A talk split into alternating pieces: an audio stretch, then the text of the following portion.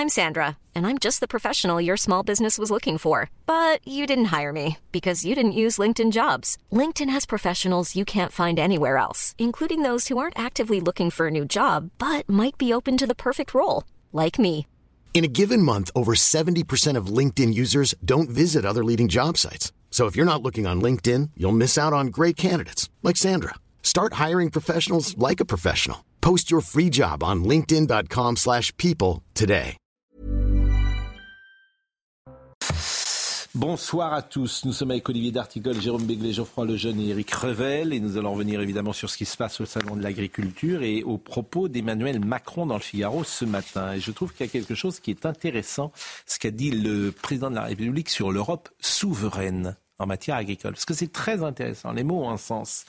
Euh, cette interview, vous allez voir précisément les mots euh, du président euh, sur cette Europe souveraine, pour ne pas déformer.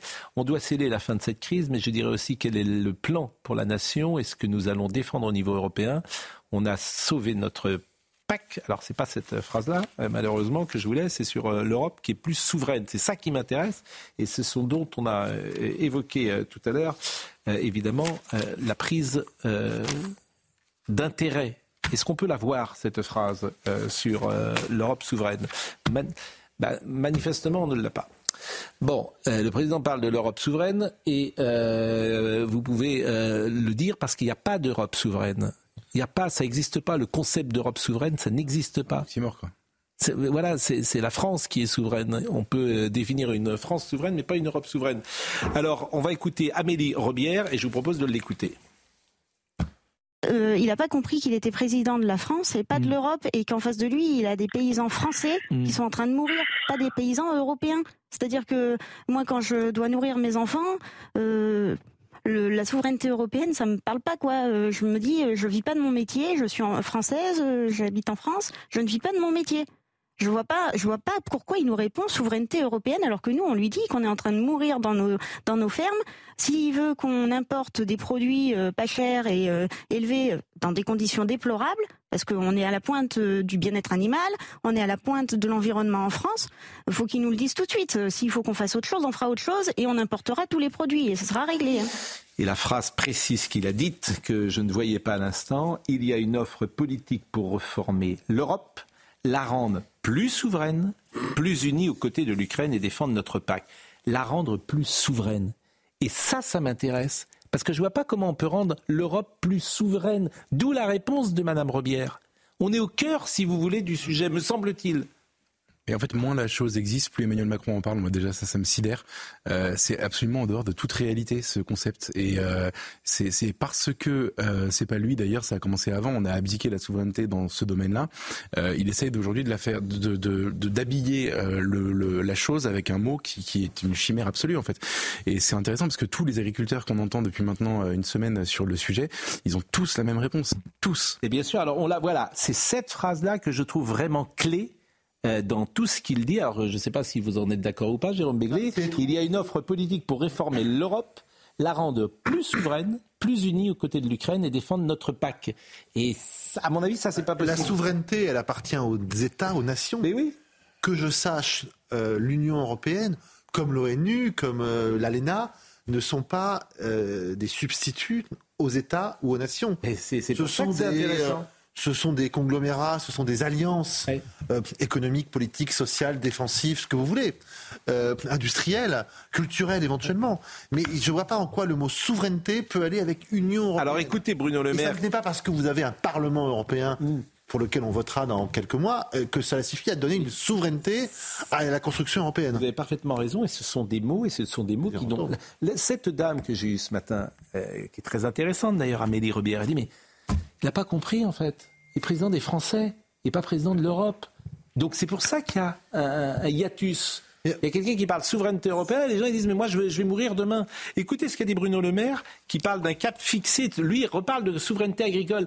Mais tu as toujours l'impression qu'il y a un peu d'enfumage dans tout ça. Je pense que le cap, il a été fixé très clairement par le président de la République et et je voudrais qu'il n'y ait aucune ambiguïté sur ce cap. Le cap, désormais, c'est la souveraineté agricole. Il faut produire pour nourrir. Ce qui veut dire produire. Je le dis à tous les tenants de la décroissance, à tous ceux qui veulent réduire le nombre d'exploitations, à tous ceux qui chantent euh, les louanges de la petite exploitation familiale comme seul et unique modèle français. L'agriculture française, c'est pas Martine à la ferme. L'agriculture française, c'est de la production, c'est de la compétitivité, c'est de l'exportation, c'est des produits de qualité, c'est de la puissance. C'est de la puissance. Mais là où le, là où le bas blesse, c'est que Bruno Le Maire, dans tout son engagement politique, ou alors Emmanuel Macron, depuis ses premières responsabilités, n'ont cessé de soutenir ce modèle qui aujourd'hui craque de partout. La PAC actuelle a été négociée avant la crise ukrainienne. Et elle a été négociée avec une cogestion avec un syndicat très dominant. Donc aujourd'hui, il y a des responsables à cette situation, des responsables politiques, et y compris dans le monde syndical. Non, mais il faut quand même le dire. Non, mais là, il a parfaitement raison. C'est-à-dire que le Green Deal, ça a été voté par Emmanuel Macron, Regardez-vous. par ses représentants, ce de la ferme à la fourchette. Ces deux choses-là, ce sont des contraintes écologiques. hein. On ne pas se raconter des et salades. Et, européennes terribles. Quand Et, même- là- et tu apprends au passage, au passage euh, avec le dossier soulèvement de la terre, que les deux conseillers d'Emmanuel Macron, c'est deux militants écologistes. Oui, de- de- de- Donc ça commence à faire beaucoup. Non, mais Quand, t'es- quand, en fait, quand t'es paysan, tu dis, mais en fait, ils nous prennent pour des Je suis d'accord. Surtout, je voudrais juste Ah oui. votre attention sur un sujet. Euh, On peut 31% être d'accord du budget pas, de l'Europe. c'est des faits. Non, mais 31% du budget de l'Europe, c'est la PAC. Ce qui est un poids totalement disproportionné par rapport au réel poids économique du secteur primaire dans l'Union européenne. Donc qu'est-ce qu'on demande, nous tous, depuis des années, c'est que le budget européen euh, ne soit pas autant, euh, je dirais, dispatché en, di- en- en direction de la PAC, mais qui s'intéresse plus à la culture, à la fabrication de médicaments, etc. Oui, mais enfin- Donc c'est nous-mêmes qui avons demandé à ce Mais, que... mais Jérôme, tu donnes plus que tu ne reçois, enfin. plus qu'on ne reçoit. Je veux dire, ça, tient pas 31% votre. du budget de l'Europe. Mais ça pour- tient pas votre les raisonnement. Tu donnes plus que tu ne reçois. Non mais Enfin, les, les années sur, le, sur le plan européen, euh, 31% du budget de l'Union européenne consacré au secteur primaire est excessif et ça a empêché d'autres aides industrielles, Mais les économiques. agriculteurs veulent pas des primes, Bon, On ne peut pas être Oui. surpris par le fait que Emmanuel Macron parle de souveraineté européenne. Il ne fait que parler de souveraineté européenne. Ce que je veux dire, c'est que quand euh, Bruno Le Maire fait la déclaration qu'il fait, il dit en fait exactement le contraire de ce que dit le président de la République lorsqu'il parle de souveraineté européenne. Une agriculture puissante. Je vais vous donner un chiffre qui va vous montrer le désastre. Il y avait un excédent commercial agricole en 2022 de 5 milliards. On est à 1 milliard aujourd'hui. Et si vous retirez les vins et les spiritueux qui cachent la forêt, en fait, on a une agriculture qui est en train de mourir. Eh bien, je pense que les traités commerciaux seront à l'agriculture française ce que les délocalisations étaient à l'industrie française. Bon, avançons. est balayé par une mondialisation en réalité, et l'agriculture française est en train de mourir. Avançons. Mais avançons. Mais ce qui est drôle, quoi drôle et pas drôle d'ailleurs, c'est que tous les problèmes des agriculteurs aujourd'hui ont été validés par Emmanuel Macron, que ce soit le Green Deal, que ce soit de la ferme à la fourchette, que ce soit la PAC, et que ce cas, soit ses, et que ce soit ses conseils. Bah oui, c'est la même chose. C'est la même chose, Jérôme. Écoutez, si, Non, si vous avez raison. groupe, ben, c'est la même chose. mais euh, la précision est de mon côté. Eh oui, mais c'est une manière de, comment Non, dire, de protéger Emmanuel groupe- Macron de dire non, ça, c'est le groupe qu'il est Renaissance, c'est responsable. le groupe Renew qui à l'Europe a voté ça. Oui, enfin, C'est il, pas- est, enfin, il est- il est l'incarnation responsable. C'est les gens, c'est des macronistes. macroniste. Enfin, c'est une manière de dire le président n'est pas responsable. Arrêtez. Ah oui. Bon, c'est une. Bon. En tout cas, ça Oui, explique pourquoi il se fait siffler quand il va Ah, ah, écoutez, bon, alors, le prix plancher maintenant. Alors, le prix plancher, c'est extraordinaire. Le prix plancher, il y a un mois, on nous expliquait que c'était Cuba. Le ministre des Entreprises disait c'est Cuba. Bon, mais, et maintenant, Bruno Le Maire, il disait ah, c'est formidable le prix.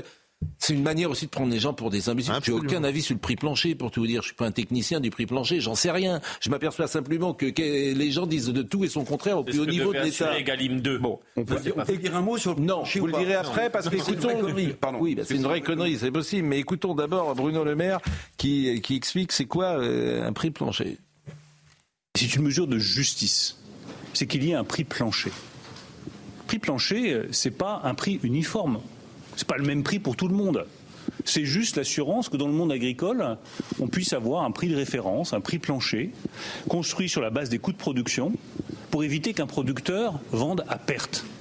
Je ne vois pas pourquoi le monde agricole serait le seul monde économique dans lequel on pourrait vendre à perte, parce qu'il n'y aurait pas de prix plancher, pas de prix de référence, pas de coût de production qui soit clairement déterminé.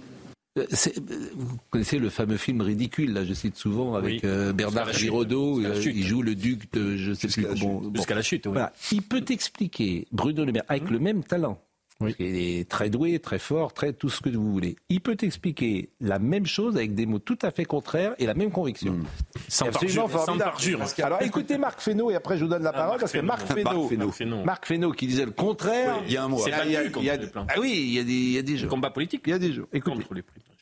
Les propositions euh, démagogiques du genre on va fixer une obligation de prix plancher comme on peut le faire, parce qu'il y a des règles quand même euh, européennes, que sur les prix agricoles français et qu'on ne peut pas le faire sur les prix des autres pays, qu'est-ce que ça fait? Ça vient mettre en concurrence déloyale les produits agricoles français. Donc il faut que la matière première soit payée aux paysans français comme elle doit être payée aux autres agriculteurs.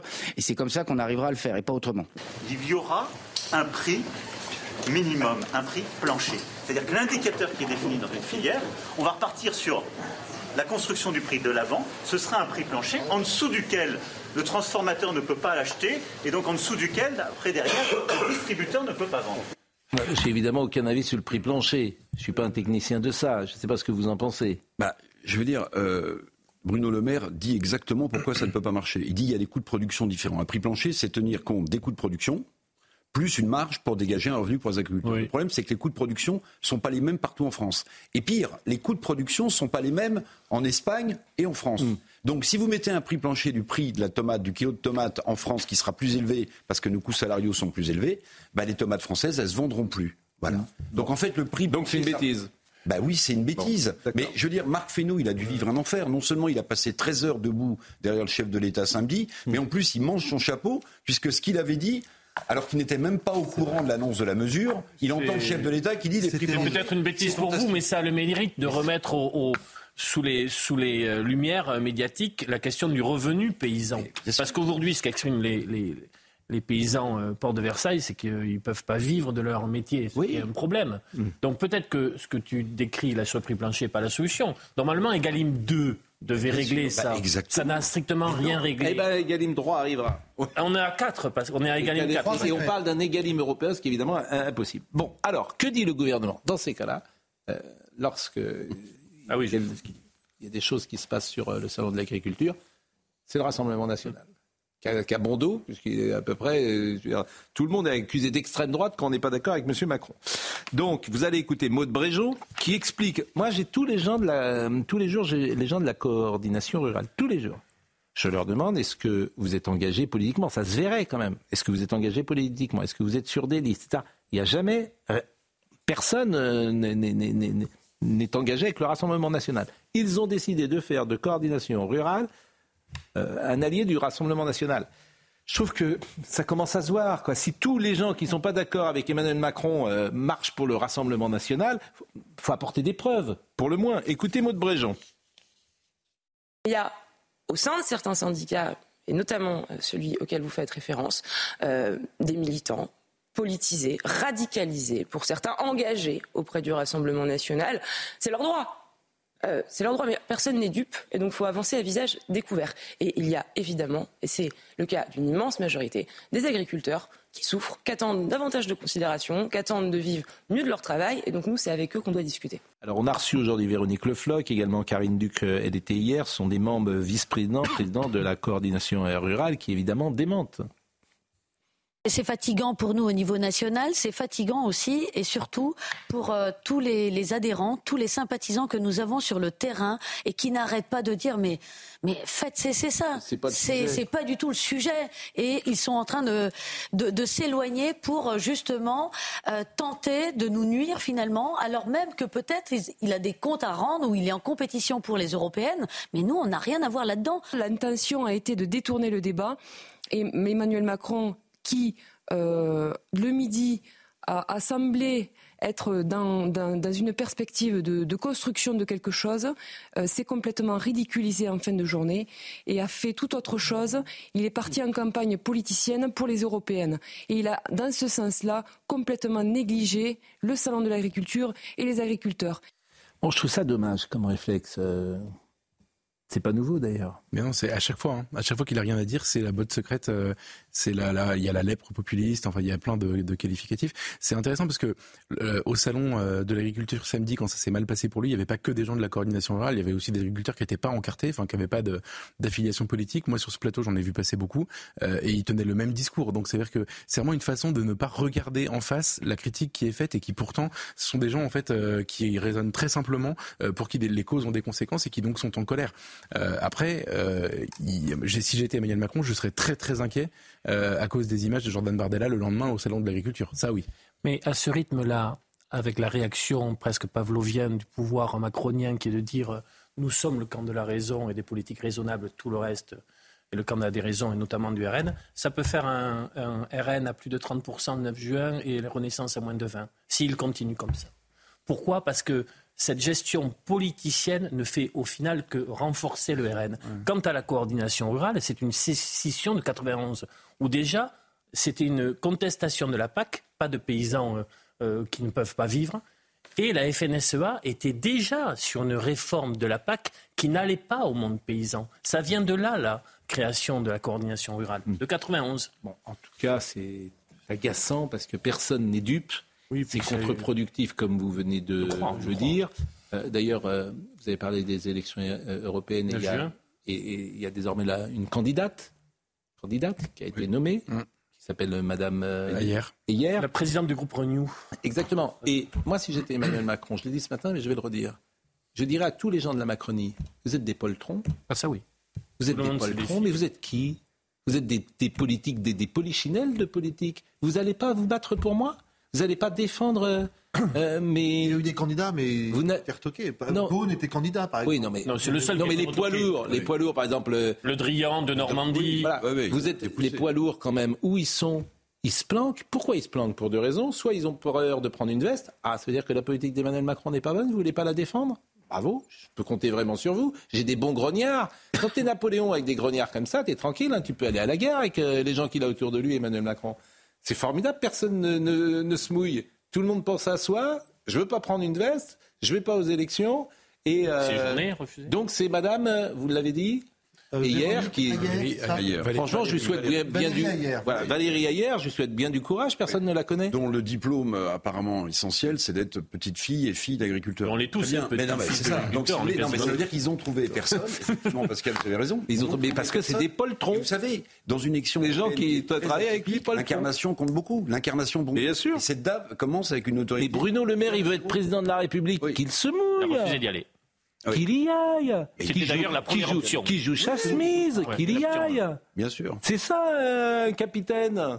C'est pas euh, j'attends, euh, je suis derrière et puis pas aller, aller devant et puis moi je vais regarder. Qu'est-ce que ça veut dire?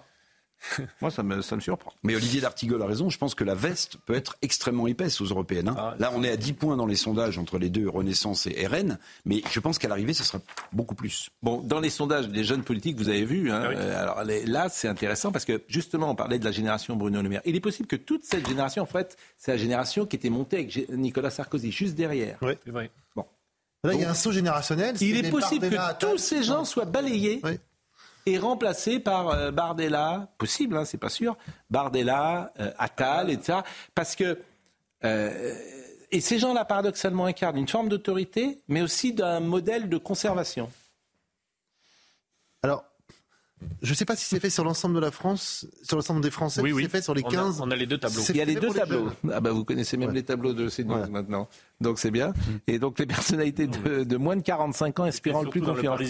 Oui, oui, vous avez raison. Vous avez raison. Donc bah, Bardella, 30, ans, voilà. Ce qui est frappant, c'est Bardella. Ça, c'est les, chez 18-24. Regardez, ça, Bardella, Attal, Maréchal. Pour des gens qui ont Par exemple, Manon Aubry. Moi, j'ai reçu Manon Aubry. C'est très agréable d'ailleurs de discuter avec elle. C'est une des rares qui est pas sectaire. Voilà, on peut, alors on peut être d'accord, pas d'accord, mais franchement, j'ai eu un échange, euh, c'était extrêmement agréable. Je ne dirais pas la même chose de Mathilde Panot, que d'ailleurs je n'ai pas reçu, n'a pas voulu venir sans doute.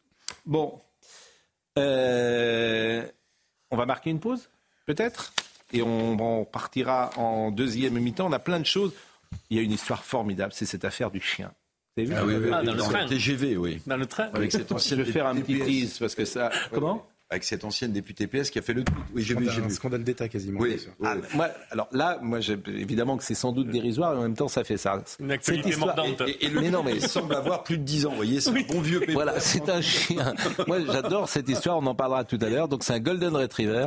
Et vous avez donc Anne Yvonne Ledin, qui est une ancienne députée PS, qui voit ce chien dans euh, le TGV, qui ne va même pas voir donc le monsieur qui est propriétaire du chien, mais qui met un tweet pour dire euh, c'est inadmissible, il y a un chien qui est sans muselière.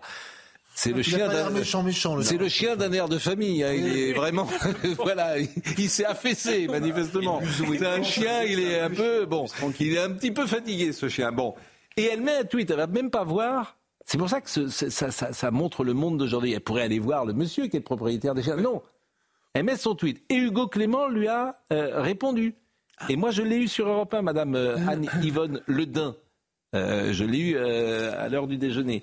Et cette histoire, je trouve, est formidable parce qu'elle elle traduit l'époque. C'est-à-dire que maintenant. Il a l'air méchant, le chien. Hein. Oh là là. Comment? Le chien a l'air méchant. Hein. Ah, c'est un golden. Bah, c'est gentil, les golden. Vous, bah avez pas, vous avez eu des chiens? Oui, une fois. Mais une, fois, c'est drôle comme réponse. J'ai eu un chien une fois, oui. Mhm. euh, je, il avait, effectivement, euh, ce chien a pas l'air de mignon. C'est incroyable. Le golden, c'est très gentil. Ouais. Nous revenons dans une seconde. J'étais mordu par un golden.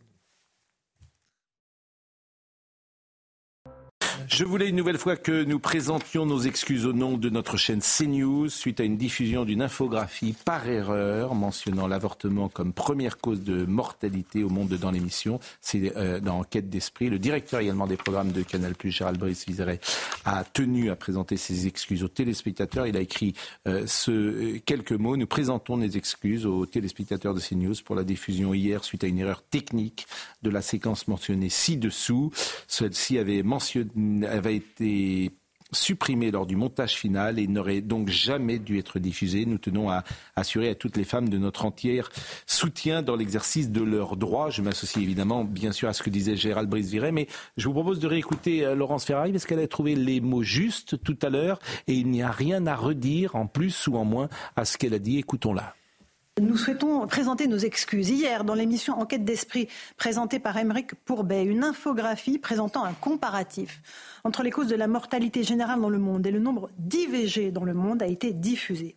Ce sont des données incomparables. Et il est absolument impossible de comparer ces chiffres et de les mettre en miroir de ceux de la mortalité liée au cancer ou au tabac. L'interruption volontaire de grossesse est autorisée en France depuis la loi du 17 janvier 1975, la loi portée par Simone Veil. Il s'agit donc d'un droit garanti par la loi et il ne s'agit pour quiconque de le remettre en cause. La chaîne CNews présente ses excuses à ses téléspectateurs pour cette erreur qui n'aurait pas dû se produire. CNews présente ses excuses euh, auprès de toutes les femmes avec une pensée particulière pour celles dans le monde qui luttent pour obtenir le droit à disposer de leur corps et à toutes celles qui ont perdu la vie euh, faute de pouvoir euh, accéder à l'IVG. À titre personnel, j'ajoute que cette loi est très importante pour moi comme pour toutes les autres femmes et j'espère très sincèrement que ce droit acquis de haute lutte par nos mères, par nos aînés, sera inscrit dans la Constitution. Laurence Ferrari, beaucoup d'émotion même euh, dans euh, ces, paroles. Et je le répète, c'est une euh, erreur d'une infographie. Jamais cette infographie n'aurait dû être diffusée. Dont tact. La suite de notre émission et peut-être pouvons-nous partir pour Avignon avec, on dit parfois qu'il se passe dans les procès quelque chose qui ne se passait jamais dans l'instruction. C'est un lieu, un procès où parfois la vérité arrive pour des raisons euh, particulières, parce que l'audience, parce que le président, parce que l'accusé. Et Ilias Akoudad a avoué son meurtre. Après presque trois ans, il avait nié les faits. C'est le principal accusé, vous le savez, dans le meurtre de Éric Masson le 5 mai 2021 sur un point de deal à Avignon. Il a avoué aujourd'hui son meurtre lors de ce procès. Et, Émilie, et euh, Noémie Schulz est avec nous. Euh, bonsoir Émilie. Euh, bonsoir Noémie. Donc c'est un moment évidemment extrêmement particulier euh, que vous avez vécu aujourd'hui. Oui, j'ajouterais, vous avez dit parce que le président, parce que l'audience, je dirais aussi parce que euh, l'avocat, je crois que c'est en très grande partie à Franck Berton, l'un des avocats euh, d'Ilias Akoudat, que l'on doit les aveux euh, obtenus cet après-midi. Il faut dire que la situation était intenable pour l'accusé depuis le début du procès, emmuré dans ses dénégations, malgré les, les évidences, malgré les preuves matérielles, notamment de sa présence sur la scène du crime au moment des faits. Alors son avocat a attendu le bon moment pour accompagner son client dans ses aveux. N'est pas la première fois que Franck Berton euh, euh, s'efforce d'accompagner comme ça la, la, prise de parole d'un client. Il se tourne vers lui euh, au moment où la mère de l'accusé est interrogée à la barre. Elle vient de redire qu'elle croit en l'innocence de son fils. Soit votre mère a raison, soit elle se trompe. Est-ce que c'est vous qui avez tiré sur Éric Masson? Oui, reconnaît enfin Ilias Akoudat près de trois ans après les faits, c'est moi qui ai tiré. Mais je ne savais pas qu'il était policier. S'ensuit ensuite une assez longue déclaration sur les circonstances. Et il termine, ce qui me pousse à m'exprimer, c'est que ça me fait mal de voir la famille d'Éric Masson avec toutes ces questions.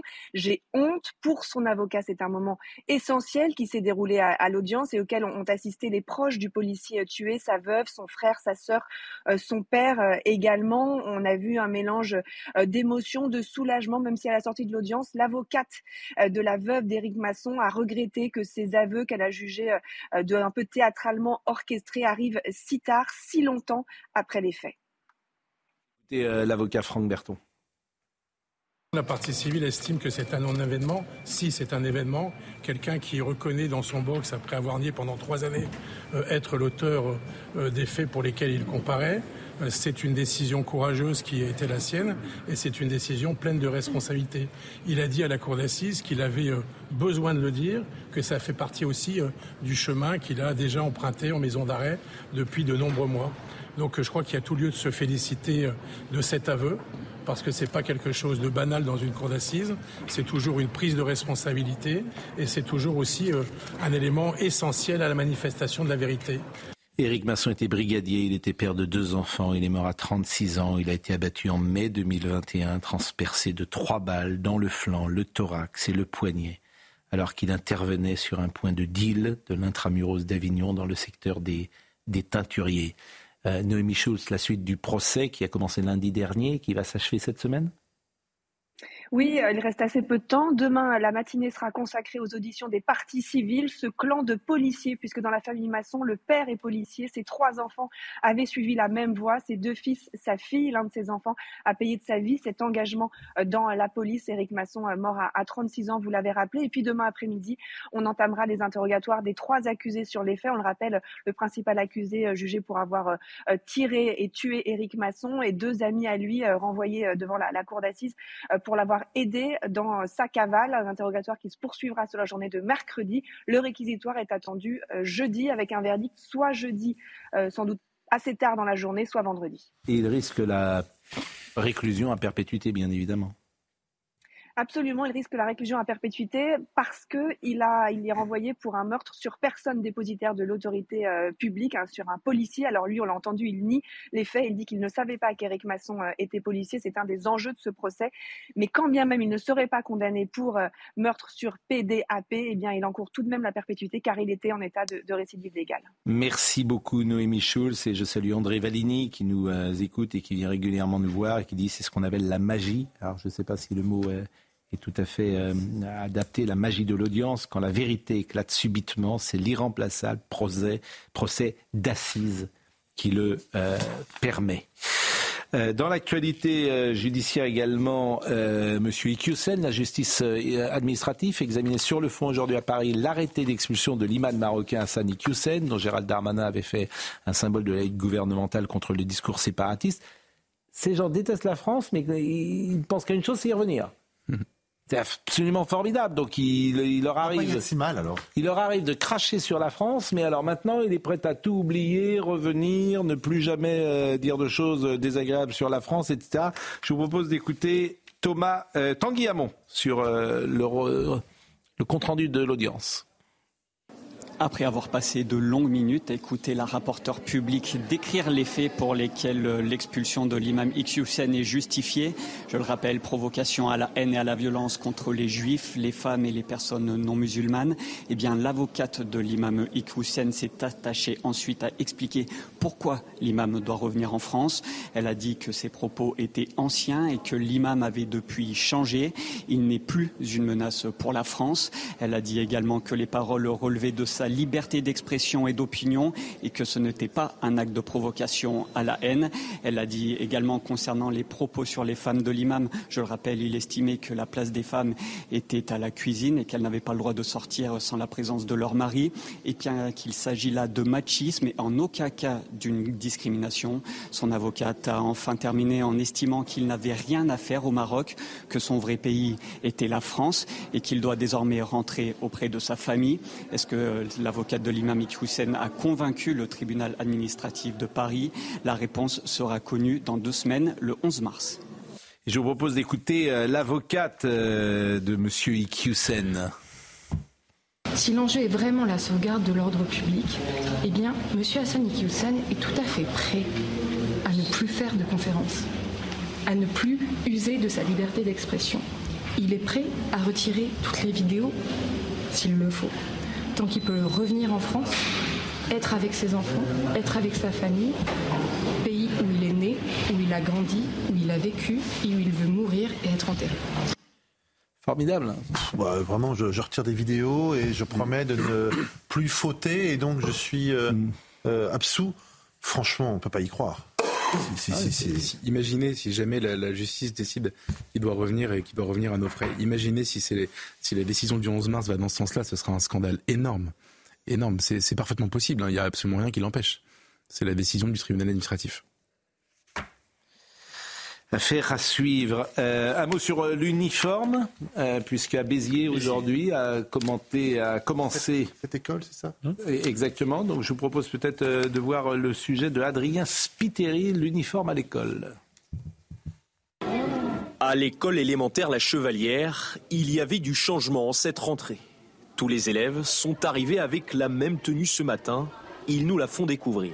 En gros, tu as un pull avec l'écusson de Béziers avec Lou Camel. J'ai un pantalon bleu, euh, plus un pull et un, et un t-shirt. Enfin, presque tous. Je l'ai pas. Pourquoi tu ne l'as pas? Parce que c'est trop petit. Mais pour le moment, les parents sont conquis. C'est une bonne idée. Après, bon, il faut voir, comme je dis, il euh, faut voir dans le temps. Elles étaient très fières de me dire, maman, ce matin, on va avoir le même uniforme et surtout, on va avoir le blason avec euh, écrit la chevalière dessus. L'établissement public a donné son accord à l'expérimentation de l'uniforme. Mais quel est l'objectif? Explication avec la rectrice de l'académie mesurer l'effet sur la cohésion au sein de l'établissement, sur le sentiment d'appartenance, euh, sur euh, l'atmosphère de travail, euh, l'atmosphère d'égalité entre les élèves, parce qu'effectivement cet uniforme apporte ça aussi. Au total, le kit complet coûte 200 euros, répartis entre la ville et l'État. À Béziers aujourd'hui, plus de 700 élèves ont fait leur rentrée en uniforme. De quoi ravir le maire Robert Ménard, fervent partisan de la tenue unique. Bon, ça changera peut-être pas l'école, mais c'est. Pas en tout cas, ça peut pas être mal. C'est peut-être pas bien, mais ça peut pas être mal. Vous savez, au moment où le sentiment d'identité se dilue un peu partout dans la cité française, appartenir et être fier d'appartenir à un endroit, surtout où on est censé apprendre, moi je trouve, pardonnez-moi, c'est peut-être un peu regardos, mais je trouve ça formidable. Nous verrons ce que donne l'expérimentation. Moi, oui, je, pense qu'elle ne réglera pas le problème de forme. Mais il y, a, mais il y a un message positif. Eh Quand à l'échelle d'une commune, on décide de quelque chose, on peut le réaliser. Alors que beaucoup de personnes pensent qu'aujourd'hui, la politique n'a aucun, euh, a du mal, par exemple, on le voit sur le monde agricole, à, se réorienter. Là, quand un maire décide de faire quelque chose, il peut encore le faire. à chaud, j'y vois aucun inconvénient. Je vois pas en quoi c'est. Mais ça va rien régler. Les, bah, vêtements sont payés par euh, autrement que les, que les parents. Ce qui veut dire qu'il n'y a pas de discrimination. Euh, Est-ce que tu penses que ça réglera le, problème de formation des enseignants, de leur recrutement, de la lutte contre les inégalités scolaires À chaque fois qu'on voit un problème là, vous le déplacez. Non, mais je te dis pourquoi pas. Certainement pas, mais euh, le, problème d'appartenance euh, à, un, corps social, à une école, à une classe c'est quand même quelque chose qui se pose, c'est pas mal. Les, les, disparités de revenus ou disparités d'habillement, ça, ça, va se régler. Euh, au contraire, vous, avez, vous allez offrir trois ou quatre tenues ou deux tenues à chacune des familles. Bah, bah, bah. À chaque fois que je ne considère pas que ce soit ringard que de porter un uniforme. Je considère au contraire que ça permet d'apporter de, un peu de cohésion à, des, à une disparité euh, scolaire qui ne fait qu'empirer depuis 25 ans. Nous verrons. Ben, on va on verra C'est une expérimentation. Mais bien sûr, mais ouais. moi je suis pas vu. Mais non, mais pas dit non partez de pas défaitiste à l'avance. dit nous verrons. vous dites pas oui, c'est ça. Qui, ah mais non. c'est ça qui est toujours amusant, c'est-à-dire que vous y voyez, je vois bien ce que vous y voyez, vous y voyez le symbole d'un monde ancien. Ça vous ennuie tellement ce monde ancien. Vous y voyez quelque chose de conservateur. Ça vous ennuie tellement d'être conservateur. voilà. mais, non, mais c'est vrai. mais oui, mais parce que je vous je connais par cœur vos psychologies. Moi aussi, je vous connais par cœur. Olivier d'Artigol, pour ceux qui ont été dans le colis de vacances de la mairie, de mairie communiste, qui mon cas, vous savez comment vous aviez un uniforme en colis de vacances. Ah bon Moi, j'ai fait les colos. J'ai fait les colos, mais j'avais pas l'uniforme. Bah, Saint-Hilaire-de-Riez, par exemple, ouais. colis de vacances de la mairie de Nanterre, vous arriviez, vous déposiez vos, vos vêtements. Vous alliez dans les vacances communistes. Oui, moi j'habitais Nanterre, j'habitais en cité HLM, euh, mon cher Pascal. Votre père était communiste. Euh, mon grand-père, mon grand-père, mon grand-père était euh, CGT. Tout le monde n'a pas de, ouais. la chance d'avoir des parents communistes. C'est mon cas. Exactement. bon, euh, je voulais vous citer, on va parler des Césars. Ah. Un mot, je voulais vous citer euh, le tweet d'Elie Semoun qui a dit c'est juste de demander un cessez-le-feu et de pleurer sur les enfants qui meurent. Et je me joins à cette demande, a-t-il écrit, mais qui parle des otages, des femmes violées quotidiennement et qui sont désormais enceintes de ces monstres. Qui a un mot pour l'enfer vécu euh, par ces femmes et ces hommes et ces enfants? Il y a toujours deux poids, deux mesures. Pensez à eux, le monde est l'otage du Hamas, y compris la Palestine. Pourquoi a-t-il écrit ça? C'est que dans la soirée des Césars, pas un artiste Mm. Pas un artiste mm. n'a eu un mot pour ce qui se passe à Gaza. Vous avez même, à mon avis, bah, plus scandaleux. Pardonnez-moi pour ce qui s'est passé, pour ce qui s'est passé le 7 octobre. Et tous ont eu des mots pour ce qui s'est passé, pour ce qui vous s'est passé à Gaza. Une déclaration qui, qui, me semble, alors par le, pour le coup, mm. beaucoup plus scandaleuse, d'une documentariste tunisienne qui attire l'attention sur le peuple gazaoui qui souffre. C'est indéniable sous les bombes de Tsahal, mais elle ne dit pas un mot, effectivement, dans sa prise de parole sur le pogrom du 7 octobre. Mais pourquoi Est-ce que vous savez pourquoi? Pour une seule raison. Les gens ont peur. Les gens ont peur. C'est-à-dire que l'autre soir, la prise de parole, chacun sait que sa prise de parole est importante et chacun dit sans doute ce que cette assemblée veut entendre. Et si tu te dévis de cette ligne-là, tu es en difficulté dans ce monde. Y compris sur d'autres sujets. Alors c'est une interprétation que je fais. Très isolée au final. Alors ça c'est un, euh, mais voilà, c'est un autre, c'est un autre sujet. Personne ne, ne mord le trait. Bah, oui, quoi, les gens ont applaudi. Et, oui, mais on est passé à autre chose. Bah, on est, après, on verra si euh, le, ce monde du cinéma euh, vient vers elle et lui donne des rôles, parce que c'est le plus important. Mais moi, je, je pense qu'il y a une forme de peur aujourd'hui, peur dans les médias, peur euh, dans les mondes du cinéma, peur dans plein de domaines sur certains sujets. Et cette peur, ben, elle enlève de la liberté. Comme les gens ne sont pas très courageux, généralement, c'est pas ce qui les caractérise. Ben, la prise de parole, de courage, de dire devant une assemblée. Il est possible de parler du 7 octobre et d'en parler clairement. Et ben, manifestement, pas devant cette population. Euh, Alors, ceux qui ont essayé ont eu des problèmes. Hein. oui, manifestement, pas devant cette population. Manifestement. Ben, autrement, ils l'auraient fait. Et euh... Non, mais les quelques artistes euh, qu'on a vus euh, oui. parole, euh, position sur ce sujet mm. ont eu des problèmes. En fait, leur, leur, euh, leur volonté, c'est de cliver le moins possible. Ils veulent avoir un public le plus large possible. Et fatalement, ils ont pris des tombereaux d'injures. De, euh, Philippe Lelouch, Vianney, etc. Les, les quelques-uns qu'on en parlait se sont fait, se sont fait tomber dessus. En revanche, il y a eu un truc qu'il faut le noter dans, pour les Césars, c'est Raphaël Quenard qui a parlé des agriculteurs. Oui. Et ça n'arrive pas souvent. Oui, c'était bien. Oui, mais moi, là, ce qui m'intéresse toujours, c'est la peur. Hein. Vous voyez, c'est la motivation. Moi, la motivation. La populaire de cet acteur qui. A... Hein et je faisais le parallèle avec la pétition et la dépétition. Dans l'histoire des pétitions, je n'ai pas souvenir de gens qui retirent leur signature d'une pétition. On a inventé, avec la pétition Gérard Depardieu, la dépétition. Et ça, je crois que ce n'est jamais arrivé. Donc les gens ont tellement la trouille pour eux, parce qu'en fait, tu es exclu. C'est des systèmes où tu es exclu. Si tu prends euh, fait tes causes pour... Hop, au revoir monsieur. Mm. Ah oui, parce que le monde du cinéma, c'est pas le monde des journalistes. Le monde des journalistes, tu restes et t'es à vie. A priori, t'es pas. Le monde du cinéma, tu as toujours besoin d'un producteur, toujours besoin d'un scénariste, toujours besoin de quelqu'un qui t'engage. Vous voyez, t'as pas de CDI dans le monde du cinéma. Et vous venez, vous venez de dire que Judith Godrèche aura peut-être des rôles euh, à partir de maintenant. Ça voudrait donc dire que faire ce qu'elle a fait euh, donne droit à des rôles. Et par contre, les pétitionnaires de Depardieu, eux, ils ont des problèmes aujourd'hui. Ah bah, euh, oui, c'est pour ça que certains ont enlevé. Ben, ben alors ceux-là, ils sont, mais bien sûr. Ouais, bah, c'est, bien sûr. C'est pas très rassurant parce que ça, il y, a quand même une présomption d'innocence. on peut quand même noter, parce que c'est la première fois que j'en parle sur, sur, le plateau, sa prise de parole a quand même été. Beaucoup avaient dit, annoncé qu'elle allait en faire des tonnes. Que... Hmm. Mais j'ai trouvé que dans le fond et la forme, ça avait été très maîtrisé. Je ne sais pas ce que vous en, si vous en avez nous, parlé. nous, nous sommes, nous sommes parfaitement d'accord. Alors, puisque nous parlons euh, du 7 octobre, euh, je voulais vous faire écouter Richard Berry, qui a pris la parole sur Radio J. Et il était avec notre ami Frédéric Aziza. Et très souvent, nous parlons de cette émission parce que c'est vrai que les gens disent des choses qu'ils ne disent peut-être pas dans, Quelqu'un qui a été accusé injustement d'ailleurs. dans un autre cadre. Richard Berry. Bon, Richard Berry, effectivement, euh, c'était sa fille, Colline, qui avait porté des accusations contre lui et il a été euh, lavé de toutes ces accusations. Donc je vous propose d'écouter une première fois Richard Berry sur euh, la France insoumise. Mathilde Panot, Jean-Luc Mélenchon, Mélenchon, Bompard, 22% à la présidentielle, euh. Émeric Caron euh, et compagnie, tous ces gens qui, qui, qui font une, une politique, euh, enfin qui, qui défendent une politique euh, anti-israélienne, mais donc, en fin de compte, une façon indirecte de dire euh, antisémite quand même. Vous, considérez que ces gens, on va préciser les choses, à Mélenchon et ses amis de LFI multiplient depuis, pas des mois, depuis des Ils années, mettent des cibles dans le dos de tous les juifs, oui. des cibles. Ils arment les tueurs anti-juifs. Ouais, c'est ça. Hein Ouais. Et comment, à travers, qu'est-ce qui vous fait dire ça?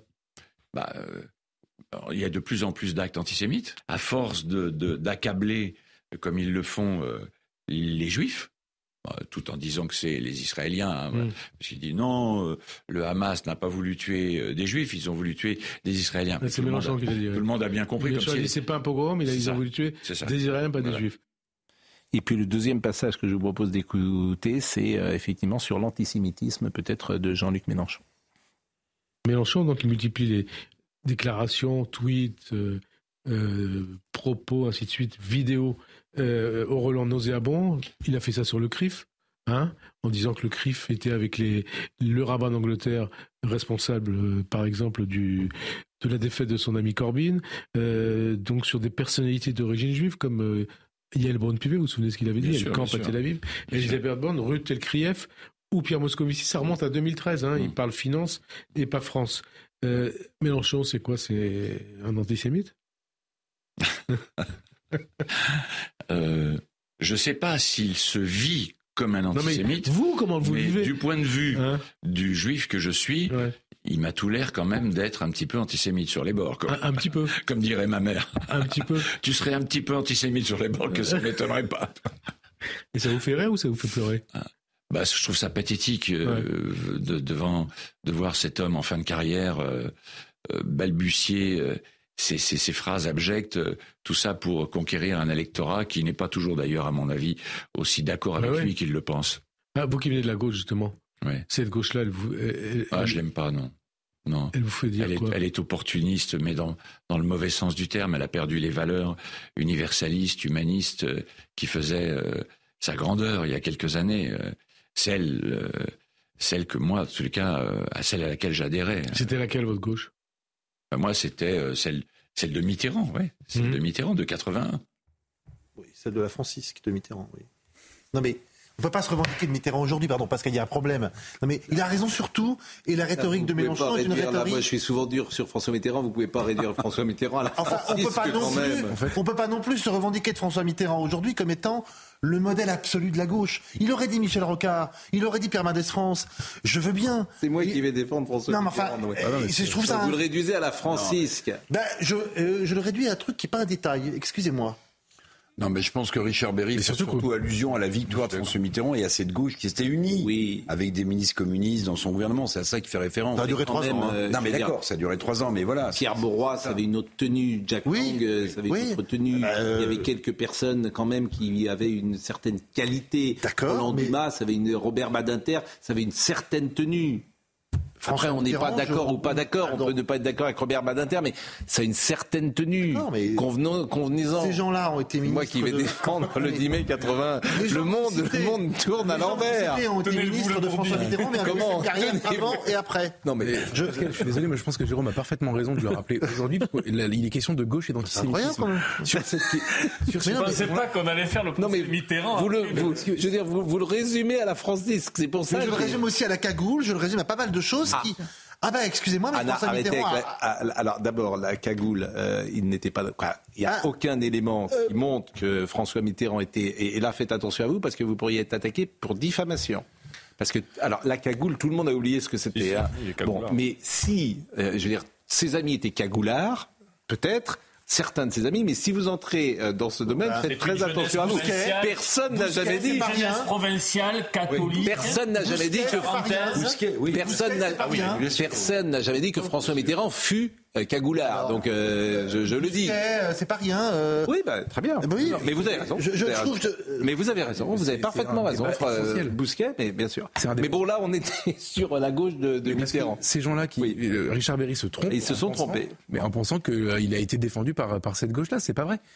Et, et la semaine dernière au Panthéon, on a quand même vécu la, la- la réhabilitation du communisme comme étant uniquement un, un acte de résistance. Très grand moment. Euh, voilà. Euh, Très il y grand avait moment. aussi euh, des collabos, pardon. Enfin, c'est c'est- en Oui, fait, bien si, si on est bien sur cette question-là, Bien Parce qu'ils étaient communistes, Mais ils étaient euh, frères. C'est un Ils aimaient la Après fraternité. 41, quand même, il y a eu pas mal de Et, et choses, Macron, hein. en plus, dans la, dans la Vous, même vous réduisez la, la- la résistance Non, mais je- communiste et bon. étrangère à des collabos. Non, non. Après ce qui s'est passé, après les jours comme Bon, de vivre. alors, Allez. pas dit ça. Ah bon. Non, mais- On va se mettre tous d'accord avec le petit chien. Générosité, mais 100 millions de morts quand même. euh, Oui, oui, oui, oui. communisme. Non, mais on ne parlait pas de cette réalité-là dans ce moment. Oui.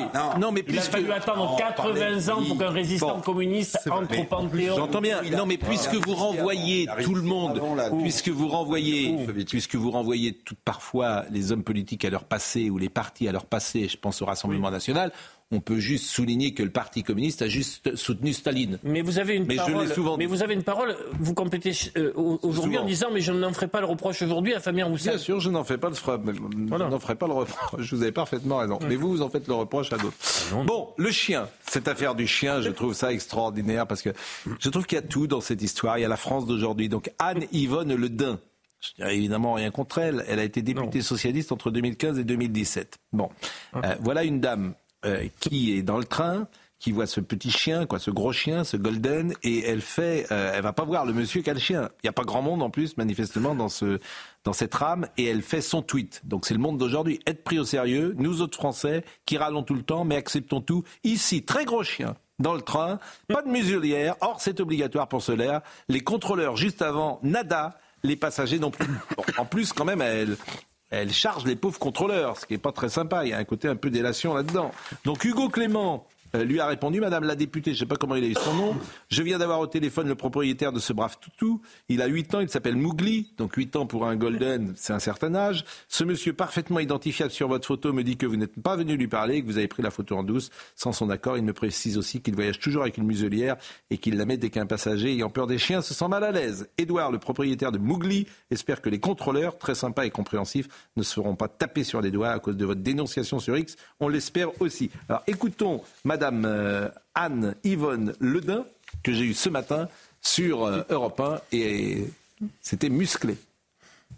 Dans les trains, il y a très souvent des, chiens qui, sont là et qui sont parfois euh, tenus en, en- comment dire, sur le, les, les petits chiens sont tenus par les gens sur, sur leur, sur leur poitrine ou dans un panier et les gros chiens sont dans l'allée normalement et, et très souvent sont muselières, beaucoup trop souvent. Donc cette fois-ci, ça m'a agacé parce que la, la, la Euh, moi, j'ai jamais vu des gros chiens avec, sans muselière, mais bon, on doit pas voir Bah, les moi mêmes aussi, trains. mais, mais- mais souvent. Euh, bah, moi, je prends le train régulièrement. euh, je suis même grand voyageur sur Mais la pourquoi vous n'allez pas le voir, le monsieur? Pourquoi vous lui Et dites parce pas que j'en ai marre. À un moment donné, je me suis dit, je peux avoir une photo où où je n'ai pas les personnes, je n'ai pas le propriétaire. Je Mmh. peux faire que, alors je, ne peux faire, je n'ai que le chien qui est complètement étalé, ce qui fait que les gens qui voudraient entrer ou sortir sont obligés de demander la permission. C'est la mise en danger de la vie d'autrui, quand même, Mais monsieur, dont ce- on ce parle. c'est vais- la mise en danger de la santé d'autrui. oui, mais- Il faut blesser. ce- Bon, elle était assez offensive. Alors évidemment, euh, il me fait penser ce chien au chien d'un air de famille. Le problème de ces chiens, c'est que ça s'affaisse, dit à un moment Jean-Pierre Bacry. Bon, il a parlé à bon. Je me sens c'est- pas mordant. C'est ça le problème. Bon, tout de suite, quoi. Mais, mais euh, alors évidemment, il y a le règlement. Moi, je Bah, salue mon ami qu'il y a le Chris. règlement, Oui, il y a le règlement. Ah ouais, vous avez la muselière, les gens peuvent avoir peur d'un chien. non. Non, mais Oui, si, oui. si, si. Oui, non, mais Là, il y a vous le êtes obligé d'enjamber, vous savez pas si le chien va vous choper le mollet. Non, mais Alors, je, vous êtes obligé d'enjamber. Vous êtes obligé d'enjamber.